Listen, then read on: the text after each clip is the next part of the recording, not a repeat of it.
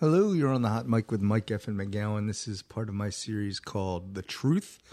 Um, and uh, I've been digging on Dr. Oz and John Fetterman because I think it's a very important race and heard about this shotgun incident. And you never know what's real and what's fake with the media. So I seek out the truth. So um, this is an interesting one. I'm going to read from the police report. This is an incident that happened in 2013 uh, with John Fetterman in Braddock, PA, where he was the mayor. It happened in January of 2013 at 4:30 in the afternoon. so, just going to read it verbatim. I arrived on scene and was stopped by two people going into the library. They stated that they heard several shots behind Braddock Ave near 800 block of Woodlawn. While we were speaking with them, we heard John Fetterman, mayor of Braddock in parentheses, yelling and waving for us on Jones Ave. As we arrived at his location, which was in front of Ben Fairless School on Jones Ave in North Braddock, we noticed that in his right hand he was holding a black shotgun, and his truck was parked in the middle of the street. He had with him a black male, Christopher Miyares. Uh, Fetterman stated that he heard shots in the area of Parker Street and saw the Miyares running up Library Street, so he pulled the shotgun on him so he would stop. Fetterman continued to yell and state that he knows this male, excuse me, he knows this male was shooting, but did not see Miyares holding a gun nor shooting a gun. While on scene, North Braddock police officer Candiotti and East Pittsburgh police officer Summers arrived. I patted Miyares down for weapons, and he had, and he was negative.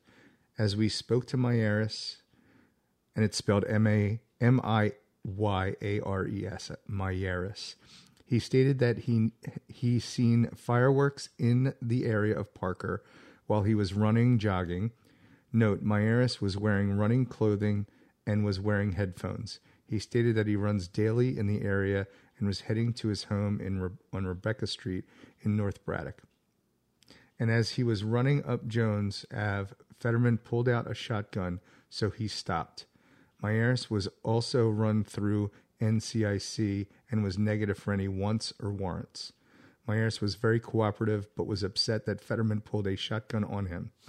Miyares was advised why he was stopped, and he understood. And that's the actual end of the report. So um, that's straight from the police report. So don't have to worry about anything more beyond that. I think um, it's been pretty well established that Fetterman is not apologetic, thinks he did the right thing. Um, I have a personal take on it because I follow the Ahmaud Arbery case very closely. I actually don't see the difference. This is a death blow for me, for Fetterman. I don't see the difference of how he was doing vigilante justice any different than those clowns in Alabama or Mississippi that chased down Arbery, who was, you know, looking in somebody's house and he was running and, you know, had a shotgun in the pickup truck. It's the same thing.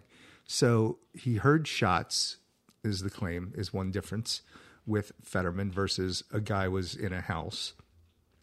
So he took it upon himself to get in his pickup truck, to get his black shotgun, to go after this, chase after this person who happened to be an unarmed black man, aka just like Ahmaud Arbery, uh, chase down this person, pull up in the middle of the street, put a shotgun to his chest.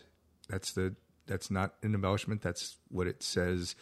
Pointed at him in the report, but in the interview with the uh, with Miyares afterwards, he said he put it in my chest, and all I could do was put my hands up. So he puts it at his chest and yells at him to stop, and uh, waits for the police. So the big difference is the ending, right? So in one instance, Ahmaud Arbery felt threatened and went and grabbed the shotgun from the, I think it was Travis McMichael. God, I can't remember if I remember that. Um, grabbed it from him and got shot. And then they tussled some more, got shot a couple more times and went down and died. So he felt threatened and went after the shotgun, kind of went after Travis a little bit because they were really chasing him down. Whereas this Miyares gentleman uh, just stood there, put his hands up, and he actually said in the interview, "What was I going to do? The mayor had a shotgun on me and six police officers. other than put my hands up. So, um, yeah, wh- what's the difference other than he was smart to put his hands up and not resist and not try to fight uh, the seemingly vigilante type justice by the mayor of Braddock, who in my mind should know better. So, you know, I read you the facts from the report, but now my commentary, I just, that's a death blow to me. I mean, it was disturbing to follow the Ahmaud Arbery case. I was in like Alabama or Mississippi or somewhere, and you kind of, everybody kind of looked at it as like a redneck situation, right? Rednecks out for justice. And uh, this is this is Pittsburgh or Braddock. You know, this is uh, this is not down there, and this is the mayor who should absolutely know better. What is he doing going and getting a shotgun and going after this guy? I mean, just insanity. So that's my hot take for the day. This is Mike F. and McGowan in the dorm room in Westchester, PA. You guys have a great day.